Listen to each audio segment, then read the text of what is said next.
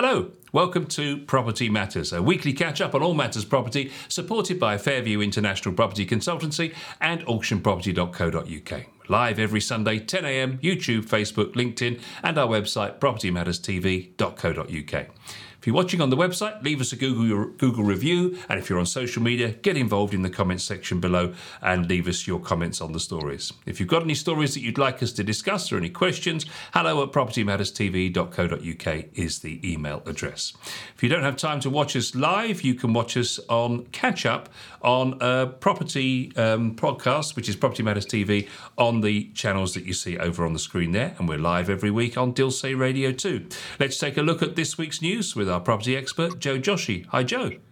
Hi, good morning. Good morning, everybody. Uh, good morning to our viewers and listeners uh, on the podcast. Um, so, yeah, I mean, you know, um, let's let's update what's going on um, this week, Paul. This is no shortage of buyers waiting for the right property at the right price. So, uh, this coming from uh, one of the largest estate agents in the UK. This is Chesterton saying it sold five percent more properties in August compared to July and registered more new buyers, suggesting that house hunters have digested the higher mortgage rates and are taking advantage of slower sales market. Buyers also appear to be encouraged by the fact that there are currently more mortgage products available than any time since February 2022, which is increasing competition among lenders and driving down rates.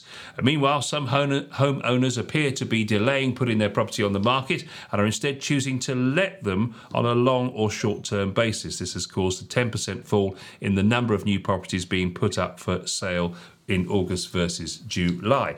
Now, there's a certain amount of spin from Chesterton's in that story, I suspect, and that's fine.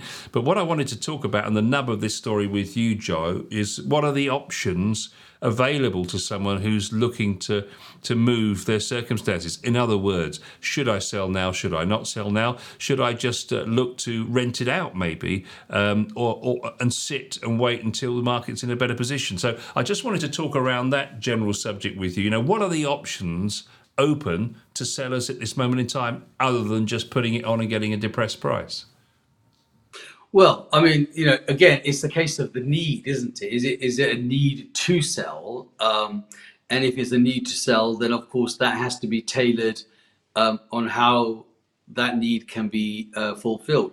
If you don't have the need to sell, then of course the best thing, uh, best advice would be to uh, stay put, um, give it another, you know, year, eighteen months, and the market will change and you would be in a perhaps a slightly different position. But if it's the case that you, you know, it's lying empty and, and you, you can't afford to upgrade it, um, and the borrowing is too high or whatever those other negative circumstances might be, then of course you've got to tailor the price and sell. Um, there is definitely a, a, a market that um, uh, is positive, and that market is the cash buyers. We know that because we've covered it in uh, previous uh, episodes, and also we know that this current market that we're going through is a buyer's market. So, you know, the cash buyers are out there, and, and if they can find the right deal, they will buy. So that's why the market is still buoyant in that sense.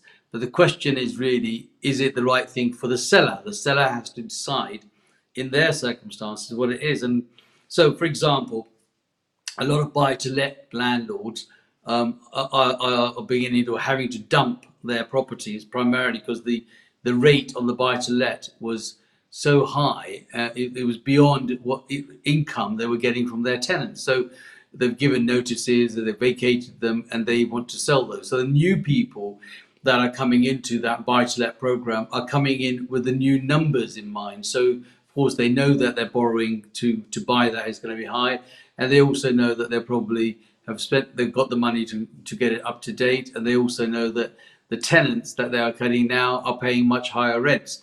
So it's almost sometimes easy to get out by selling and let somebody else have that problem and start afresh, and then utilize the money that's been locked in to become a cash buyer to go and perhaps buy and negotiate better. So there is an underlying market that continues to flourish just because it's about understanding what that personal requirement is for each person.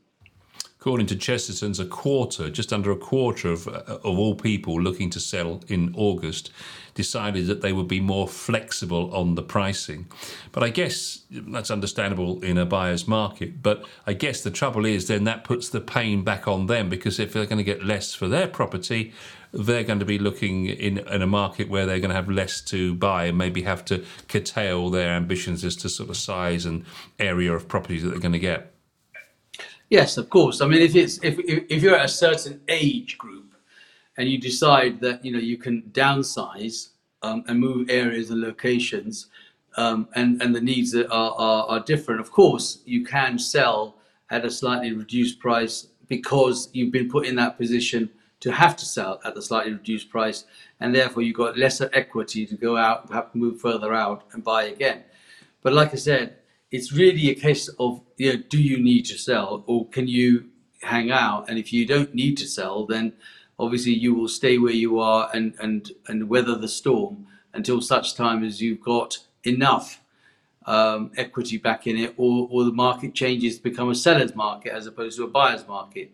But right now, it is a buyer's market, and only sellers that are desperate to sell or need to sell will be in in the market to sell, and they will have to take a discount in in the cost uh, in order to make sure that they attract the right buyers. Let's take a look at our next story then, Joe. The UK's housing market is increasingly being driven uh, by older, affluent individuals already firmly entrenched in home ownership. In the latest, it's the latest sign that younger generations are being squeezed out. Cost of living crisis skyrocketing skyrocketing interest rates and stubbornly high house prices have made it increasingly hard for younger generations to move up the housing ladder, research from data science firm Outra reveals. The average age of those tipped to move home in the next six months has surged three and a half years in just 12 months, amid signs younger households are being paralysed in their efforts to move home. That leaves the medium age at uh, the median age at 52 and a half years old from 49 years old last year. Data indicates that every age band below the age of 45 is set to find it more difficult to move. The market is expected to be driven by older households, in particular those that already have significant equity in their property over the age of 55. So, this suggests then, Joe, that it's going to be uh, more frenetic in the larger house, like the four bedroom detached and above? Yes. so um, people that have had established homes for many years have got perhaps more equity in their property. Uh, so yes, you might be a half a million pound. To be perfectly honest, yeah, half a million pound is pretty much a norm now. I know the UK house price average across the UK is probably about two hundred and eighty thousand, but you know if you look at it regionally and if you look at it, you know where is the powerhouse? The powerhouse in the south, the average house price is going to be uh, circa half a million pounds to a million pounds in some cases. Um, and that is people that have been in that marketplace for a much, much longer period. And so there is equity in their property that allows them to utilize that equity to become the real buyers in the current market, which you know does provide potentially uh, that bank of mum and dad for the children. If they are they've got the equity in there to be able to do that. But the, the real question really here is the value of or the cost of borrowing so, you know, roll back time, um, six months ago, the cost of borrowing was much, much lower, and people were happily refinancing and lending that money to their children for them to buy. Now it's the case of, you know, can they afford to do it on that basis or use the existing property, providing security, and then borrowing some of the money against that in order to perhaps either help the children or to invest themselves into a property that is then going to go up in value perhaps in the next 12, 18 months. And sometimes that extra value could be the reason why they withdraw it and sell it and use that money towards maybe the help for the children as a, as a, as a deposit going forward. So everybody has a strategy as to what they think they can make happen. But certainly, the way I'd see it is that um, the people that have the equity have the power at the moment to negotiate and borrow, or not in some cases not borrow, may have the savings um, at that age to be able to say, okay, well, we can afford to go and buy this and put a deposit down and, and so forth. I've recently shown people around many uh, properties and flats where they are just looking to buy as an investment, but they have the cash. They are cash purchasers, um, and they have to. And under, under auction terms and conditions, most people that are going to buy need to know that they have the cash um, or they have the ability to get the cash to conclude that deal at the right kind of money. Yeah, retiring boomers may be looking, they say, to move to a house in the country or a new life abroad or downsize and pass on the wealth to the children, the millennials, of course, so that they can get on the ladder. Uh, the research shows that more than half of downsizers, 51%, have owned their home for over 20 years, and three quarters, 75%, have owned it for 10 years. Uh, research into attitudes to moving reveals that older sellers typically downsizers and empty nesters are among the most committed buyers in the market, with a net balance of 52% planning to move in the next one or two years. But emotions play a significant role in the decision to move. Uh, Outra suggests, the people who did this survey, that the housing market is now the preserver of the old and the rich. Do you think that's fair? Well, the question is, has it not always been um, of the old and the rich. Um, that hold the portfolio, the bigger portfolios of properties that are rented out are obviously of the old and the rich. Um, and they've been passed down in generations. I mean, I've dealt with a number of properties recently which were part of you know, hand downs from a previous generation that had a portfolio of properties that they used to rent out. Um, and they've now given to children, and and so it's a continuation. So I don't think that's a new thing. It's a new thing in the in the current climate because obviously it's a buyer's market. So the only people that are out buying are perhaps the over 50s um, who have the, the um, ability to and also have the equity and the capital to do so. But that will change soon. That will change again. You know, it will become a buyer, it will become a seller's market and these people that have been buying at this level will become sellers. They want to sell, um, or, or, they'll release the equity out of it and, and help children to grow on that, or transfer properties within the family or into limited companies, etc., to make sure that they can release the equity that they've made out of the properties. In the Savills survey, they did 2,000 buyers and sellers and they probed feelings about moving home.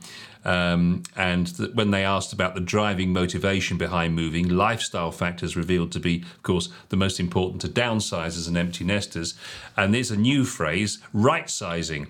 So almost half hope to right size now, looking to live in almost a more manageable sized property, while a quarter, 24%, are seeking a lifestyle change. It's interesting that 164,000 first time buyers are expecting this year to receive family assistance from the Bank of Mum and Dad. Uh, to get their mortgage in 2023. 164,000 first time buyers are looking to the Bank of Mum and Dad. That's astonishing, isn't it? Well, it's a pretty pre- precise figure. It just goes to show there's 167,000 uh, property owners who've got equity in their property to be able to assist uh, their children to do that, and that's that is the bank of mum and dad. That's what's going to have to happen. It's the way the, the market goes. But what that really goes to show, in my opinion, is look what that investment in property has done for those families who are now in a position to be able to help those children, and long may it, it continue, because that's the only way young people are going to get onto the housing market, onto the property market. Because if it was all just, you know, cornered by one sect, in other words, people just say, well, actually, I bought it, I'm not going to help you, then of course we will always have an issue with it. But parents will obviously help. And ultimately, you know, we're not going to take this away with us. You have to remember this. The bottom line is we think we're here indefinitely. We're not. So, you know, they're going to get it anyway, aren't they? So they may as well give it to them whilst they need it rather than you know at the end when you, when when they've had to fight for it and uh, you know so I think I think uh, it's the right way uh, to to assist the kids but equally it's the right way for people that've got the money to invest with the future of just those things in mind. According to Savills, owner, op, uh, owner operators, owner occupiers aged 65 plus hold a record estimated 2.587 trillion of net housing wealth in homes worth a total of 2.735 trillion, vast majority of which is held by mortgage-free homeowners. 2.038 trillion is mortgage free, and this has risen by 1.111 trillion over the past 10 years. That's some. Um, yes, that's a few trillion all round, isn't it? Really? yes, it's a it's a it's a, a huge amount of wealth in a very small niche, isn't it? That's right. But you know, I'll go back to my my four or five points. We're an island. We, we can only go up or down. We can't expand. We're limited to what it is, and everybody wants to be here. And so that just goes to show why we are in trillions and trillions of worth and value in whatever shape or form somebody holds that property, whether it's you know cash free, cashed up, or total value. Uh, it is a area of high investment security and people will never ever stop coming from it. We will have, we in another three years, Paul, we'll still have this program um, to discuss the same discussions that we had and more, you know, uh, because it is a lifestyle program. It is a lifestyle thing that we all live for. Property is, you know, the top five subjects for everything. And uh, just those numbers in trillions tells you the story in itself. And of course, the other point to, to take on board is that when these uh, right sizes or downsizers, whatever we're going to call them now, uh, when they do their right sizing, they of course are becoming cash buyers, aren't they? Well, they're releasing equity and they're looking to say, okay, well, I'll, I'll you know, right sizing is someone who's perhaps on their own now in a big house. It's always there. It's just a new word. It's that is never changed. It's just a, a new uh, ism. Right sizing is a new ism for for people who have got a big home on their own, sitting there and going, well, I've got all this equity, I've got all this headache. You know, now it's time for me to right size. I'll drop down. But they, the hardest thing for right sizers is is compromising what they have, and that is a real challenge. So if you are sitting in a, a two acre, very nice, you know, plush home and then you're going to be looking at going into a, a flat or something like that. It's it's just a challenge. So the, those people are right sizing to perhaps smaller version of what they've got, and releasing the equity that gives them their you know sound income for for the time that they're going to live on, or to be able to be assisting children, grandchildren, and and so forth in order to get onto the property ladder but the fact that they are right sizing clearly shows their family that that was the right thing to do in the first place is to buy uh, mm. a property so that you have this problem of right sizing at some stage. Indeed. Moving on to our final story for this week uh, total change of tack. Uh, pro- property solicitor Sim Sekhon has uh, warned that Widespread and serious delays in the courts, which landlords face when seeking to regain possession of their properties, is creating a major crisis in the industry and deterring many people from investing in the private rented sector. Several factors have contributed to the backlog of cases, including delays caused by the pandemic and funding cuts. The issue has been made worse because of the fears about the provisions to be enshrined in the Renters Reform Bill. Landlords are leaving the sector and pursuing no fault evictions while they can. Then there are further delays to moves being taken to protect bailiffs' safety. It is already a dire situation, and there are currently no signs that the pressure on the system is easing, particularly in London, according to uh, Mr. Sekhon of Legal for Landlords. He said, We shouldn't forget that every month of a delay represents a significant financial cost to a landlord, along with continuing stress and worry. Often there are small scale landlords who are at the end of their tether. These are the ones that are becoming the victims, he's saying.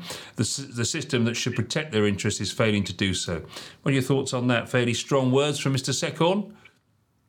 Well, it's not surprising, but I have to tell Mr. Sekhon that basically this is a government driven uh, delay.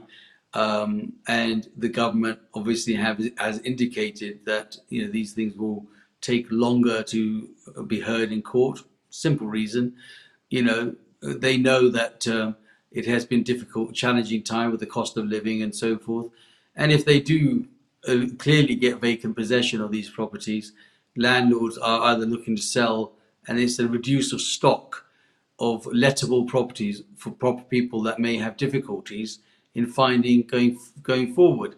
They're going to end up at the local authority's doorstep saying, "Well, I now need to be rehoused," and the local authority does not have available stock to be able to do that. So their view would be to delay this as long as possible, um, and, and you know, long may the renters reform not come, in my opinion, because I think that you know, it is going to really make it even more difficult for landlords going forward And that's the other reason. So if the government was to actually drop the the idea of the renters reform and perhaps water it down uh, a little bit, then the chances are that people wouldn't be rushing to try and get eviction. They'll probably try and work together with them.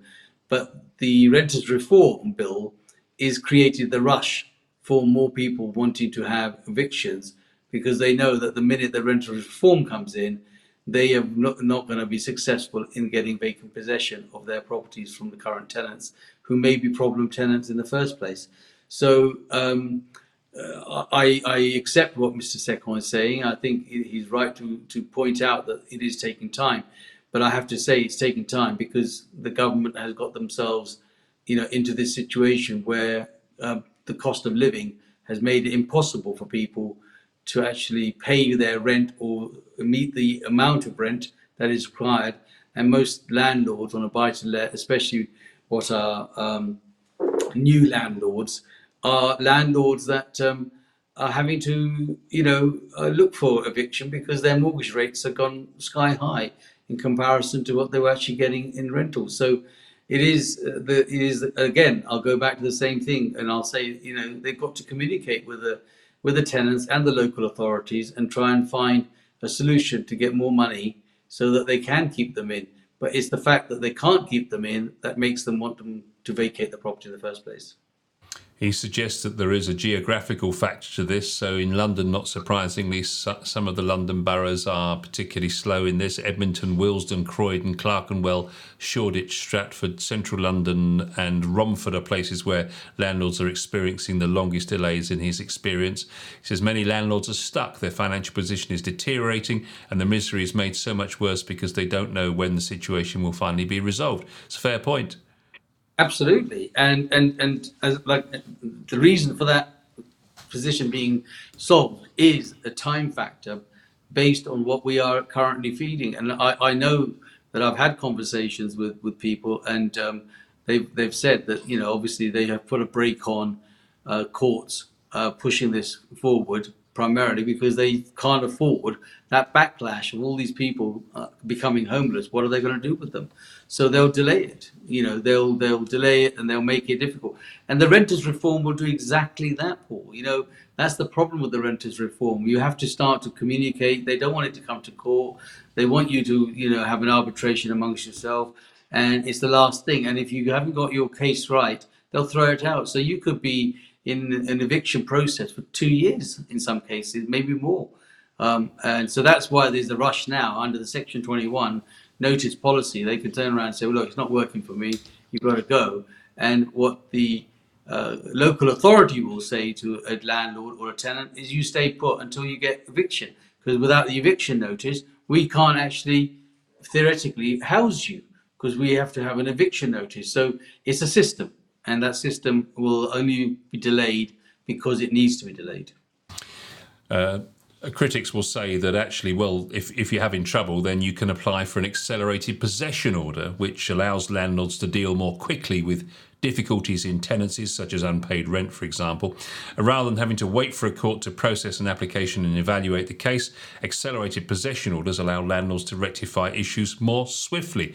Or do they? He points out that an accelerated possession process is a 14 day paper exercise. Or is it? The clock starts when you submit your possession claim with £355, of course, which is the admin fee, and that varies from court to court around the UK, so it could be uh, a week or longer. Uh, then another week or two for the court officer to serve the notice on the tenant. Then the tenant has 14 days to raise an objection. Here uh, enters third party advice. Uh, no alternative accommodation available, or the landlord won't uh, wants um, won't, won't touch them. Objections received. Wants to hear a legal representation. All these kind of delaying tactics. Courts that court will then schedule for months ahead. Court hears last 15 minutes and possession order. The court hearing lasts 15 minutes and possession orders are granted, but hardship claims delay it for a further six weeks. At the end of six weeks, the tenant hasn't moved out. Landlord back to court for warrant and service by county court bailiff. Extra costs there, of course. Bailiff gets around a week or even a month later to get to the property finally and serve the warrant on the tenant. Be back next week, usually minimum seven days. Better be out or we will be. Yeah. yeah. So, I mean, it just goes on, doesn't it? Yeah, and so what, what, what, where, where is it? You know, uh, uh, an express uh, eviction. There is no such thing as an express eviction of 14 days because basically you're just starting a process a bit earlier, but it gets prolonged as the system goes on. So either way, it's going to take time they're saying that uh, the the renters reform bill really could be quite dangerous because they've already got, of course, the Renting Homes in Wales Act 2016, uh, and he's saying there that if a court finds in favour of a tenant, which could be a technical objection, you cannot start proceedings again for another six months. They did, however, retain Section 21, which has now got another name, which requires six months' notice to expire which equals one minimum year plus all the uh, above time that the tenant hasn't vacated, which can mean two years to get the tenant out. It's no wonder that landlords have had enough. That's right. That's right. And as I said, the, the system has been delayed because it, it needs to be delayed. What, are they going to do with all these people? So, you know, they, they must learn to communicate with their landlords and tenants in order to make sure that you don't get to this stage.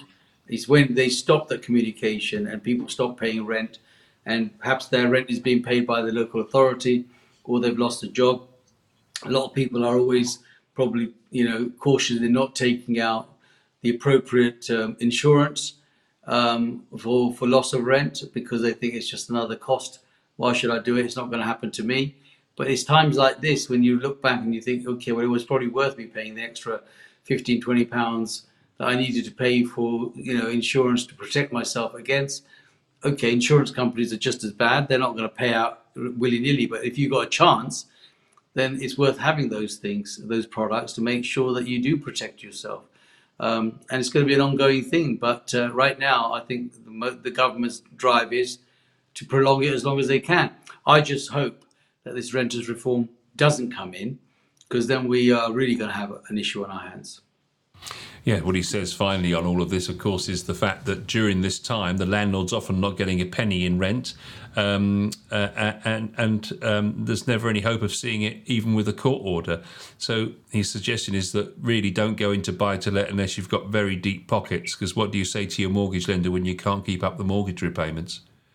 well, they're going to repossess it, and they, they have a, a, a position as well. The problem the, the mortgage company has is as long as there's a tenant sitting in there, they still got to go through the same process in evicting that tenant in order to have vacant possession to be able to sell it. They can't sell it. Well, they, I suppose they could sell it with a with a, a, a tenant as an investment. But what is what what investment is there if the tenant isn't already paying their monthly payment?